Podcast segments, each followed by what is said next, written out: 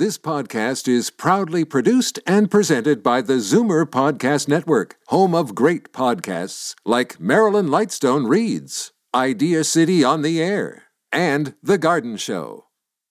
You're listening to the Zoomer Week in Review, brought to you by CARP, a new vision of aging. Support CARP with your membership today. Visit carp.ca.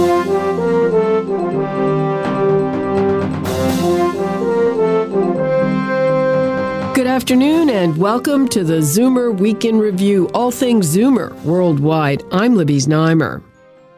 It's not about the number on the scale, but whether it affects your health. We'll take a close look at the new guidelines for treating obesity. And the pandemic sparks huge demand for puppies. But first, here are your Zoomer headlines from around the world.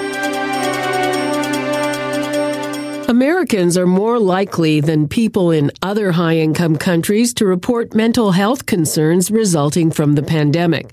That's the conclusion of the COVID supplement to the 2020 Commonwealth International Health Policy Survey. It found a third of U.S. adults experienced stress, anxiety, or great sadness that was difficult to cope with by themselves. This is a significantly higher proportion than in other countries where about a quarter of adults reported the same. In Canada, 26% of respondents reported those symptoms. Mumbai has become the first city in India to install female figures on traffic signal signage instead of the standard color coded male figure. In a welcomed attempt to promote gender equality, Mumbai has changed almost 100 pedestrian crossing signs from the male stick figure to a female one, part of a citywide project called Culture Spine. In recent years, India has made worldwide headlines because of especially heinous cases of violence against women. Activists feel women centric symbols on the streets will reaffirm the idea that women can claim public spaces. Gardeners, take note. Packages of mysterious seeds that have been showing up in mailboxes across North America are part of a scam called brushing. Online sellers will send unsolicited packages to customers and then write fake glowing reviews for products. Experts say the scheme could signal a more serious identity fraud problem. The Canadian Food Inspection Agency is warning gardeners not to plant any seeds they received in the mail without ordering, warning they could be harmful to the environment.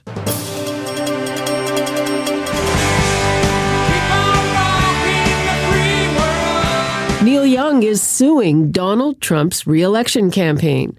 The 74 year old singer songwriter says he doesn't want his music used as a theme song for what he calls a divisive, un American campaign of ignorance and hate. The legendary Canadian American singer cited repeated use of two songs, Rockin' in the Free World and Devil's Sidewalk, by the campaign at Trump rallies and political events, including in Tulsa in late June. Young's lawyers are seeking monetary damages in the federal lawsuit. Canadian researchers have identified what they say is the first known cancer in a dinosaur. It was discovered on a lower leg bone from a horned dinosaur called Centrosaurus apertus that lived 76 to 77 million years ago, which was unearthed at Dinosaur Provincial Park in Alberta in 1989. The malformed end of the fossilized bone was originally thought to be a healing fracture, but a new analysis using modern techniques revealed that it was osteosarcoma, an aggressive malignant cancer that afflicts humans today, and that was the cancer that killed Terry Fox. I'm Libby Znaimer, and those are your Zoomer headlines from around the world. There are new guidelines for both treating and defining obesity. The focus is on whether a person's body fat impairs their health rather than on their weight and size. I talked with the lead author, Dr. Sean Wharton, medical director of the Wharton Medical Clinic, a weight management clinic in Burlington. The new guidelines for obesity really tries to emphasize that we've been doing things wrong for a long time. We've primarily focused on diet and exercise. Just eat less and move more. We know that we've failed for a long, long time. Therefore, there's got to be something wrong. And what we, what we now recognize is every time somebody goes on a diet, they activate these, these hormones and these neurochemicals that drive the weight back up. So the person loses some weight, sure enough, but then they regain all of that weight and even more. So we need to stop looking at just telling people diet and exercise and to tell them more, more about what's going on in their body and their biological system and that there's treatment for what we now know the biology tells us. We need to know are the fat cells, the excess fat cells, are they causing a toxicity? Are they causing an impairment with, and in terms of health? And we know that there's many examples where people who have quote unquote elevated weight don't have any medical conditions. And that's when they put the fat in the peripheral area. African American women can go up to a BMI of about 32 because they put the weight in the peripheral areas, in the thighs and in the hips. Whereas white males, South Asians, and the indigenous take the energy and put it into the central area. And that surrounds the pancreas, the liver, and it becomes toxic and it causes major problems. So at a lower weight, they are at higher risk of medical problems. You're uh, talking about BMIs. Most people aren't familiar. So, an average height woman, I don't know, five five or so, uh, with a BMI of you said 32. So, approximately what kind of weight would that be? Five five, you would be about 190 pounds to be at a BMI of 32. With these new guidelines, does that mean you would even treat all obesity? No, you would not. And so if I saw an African American woman with a with a BMI of 32 and a weight of 190 at five foot five, who had beautiful blood pressure, no diabetes, no conditions or problems, I would not treat her as having obesity. If I saw a South Asian woman at at at five five who's 190 pounds and her blood sugars are pushing up, her parents have also have diabetes and her weight's been climbing um, and the cholesterol levels are looking a little south, that's the person that I'm going to pay attention to and focus on actually treating. Every time we hear about diabetes, which is epidemic, and all kinds of heart disease and even stroke, obesity is cited as a big risk factor. Do you think that has to be reevaluated? No, I think it is accurate because um, we're looking at a population level. So the clinician is then able to to look at a person and make a determination um, uh, as to where some of the the actual the actual risks are. But in general, if we're looking at the overall population, weight continues to climb. So as much as I had stated that if there's um, peripheral fat, then we're not running into problems. But that same person with peripheral fat can can start to keep on gaining weight and start to have central fat.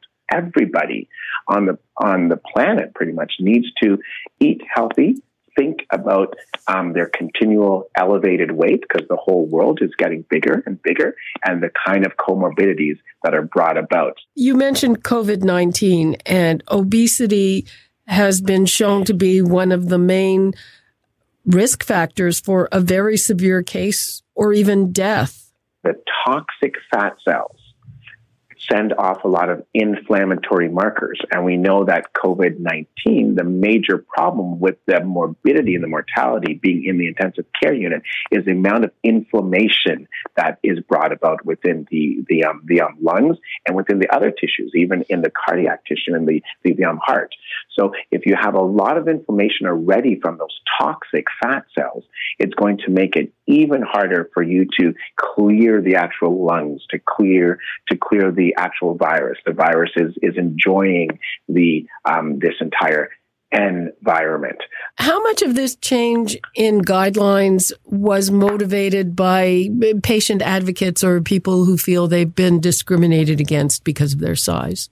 I certainly hope most of it, because I strongly believe that the patient advocacy is one of the most important things here. So science has helped us to understand more of this and to make the change, but patient advocates who are tired and upset about the fact, upset, they're angry that they've not been treated with compassion, with empathy. Their disease has not been taken seriously. They are blamed continually for for their lack of willpower, uh, when in fact they know that something else is going on that is causing a problem, and they would like to be treated medically, and they should be. So I certainly hope that that the majority of of the um, the intensity and the outrage um, at the lack of treatment comes from patient advocates. Bottom line, upshot, what do you think these new guidelines will change, or what are you hoping they'll do? So the hope is that they change our understanding of the science behind obesity, that this is a disease state, that this is not just about a lack of willpower. We can give them treatments such as bariatric surgery, weight loss surgery, the use of a of pharmacotherapy, so medications can definitely help, and cognitive behavioral therapy, psychological intervention. These three treatments can significantly help people to stay on track with their healthy behaviors and get the weight down and keep it down. Okay. Dr. Sean Wharton, thank you so much for this. Absolutely, Libby. Thank you. Okay. Bye bye. Take care. Bye now. That was Dr. Sean Wharton, lead author of the new obesity guidelines published in the Canadian Medical Journal. I'm Libby Znaimer, and this is the Zoomer Week in Review. Of the pandemic has made us crave companionship of the canine variety. And if you're an aspiring pet parent, you're going to have to wait and pay a pretty price. I reached Richard Paquette, a director with the Canadian Kennel Club in Ontario a lot of people being shut in in the pandemic and not uh, socializing as much as they traditionally do, many have turned for that much needed companionship to pets. Dogs, cats, all varieties of pets are in quite a high demand right now by the general public. Do you have any idea what the percentage increase in demand is? I know at the Canadian Kennel Club, we're getting about 40% higher inquiries this year as opposed to last year. And the demand for purebred dogs is just out of control. And most breeders breed responsibly and don't, you know, have a lot of litters. So most of the litters across the country have already been sold. You also work with rescue organizations. What's going on there? In the rescues, um, there are very few dogs in the shelters across the country right now uh, rescues uh, have done an amazing job of spaying and neutering all the dogs that come into their possession. So, you know, they've already diminished the market for unwanted dogs that need placements. And uh, the nice thing is, too, that there are a lot of people that go to shelters and rescues and get a great dog and uh, make it a lifelong friend. Were you surprised by this? No, not at all. Uh, another component of the, the scarcity of dogs in Canada was there were many rescues who imported dogs from countries all over the world because Canada doesn't have a, a lot of you know problem breeding, and uh, this source has dried up quite tremendously during the COVID times with respect to you know, people driving dogs over the border from the U.S. as an example, you know, unless you're a licensed professional, is not allowed because it's not considered essential service. So we do see a dramatic increase in the, you know, the supply chain for dogs and cats in general. I was quite surprised. I saw a video of, of literally shipments of dogs coming in from overseas. I saw uh, one of them, I think, coming in from Eastern Europe in the middle of the pandemic. Yes, and and that is a problem for for dog breeders and the Canadian dog population in general. And what happens then is they do flood the market, oftentimes with dogs that are not of superior breeding quality, and you know, with respect to some of them have health conditions, etc.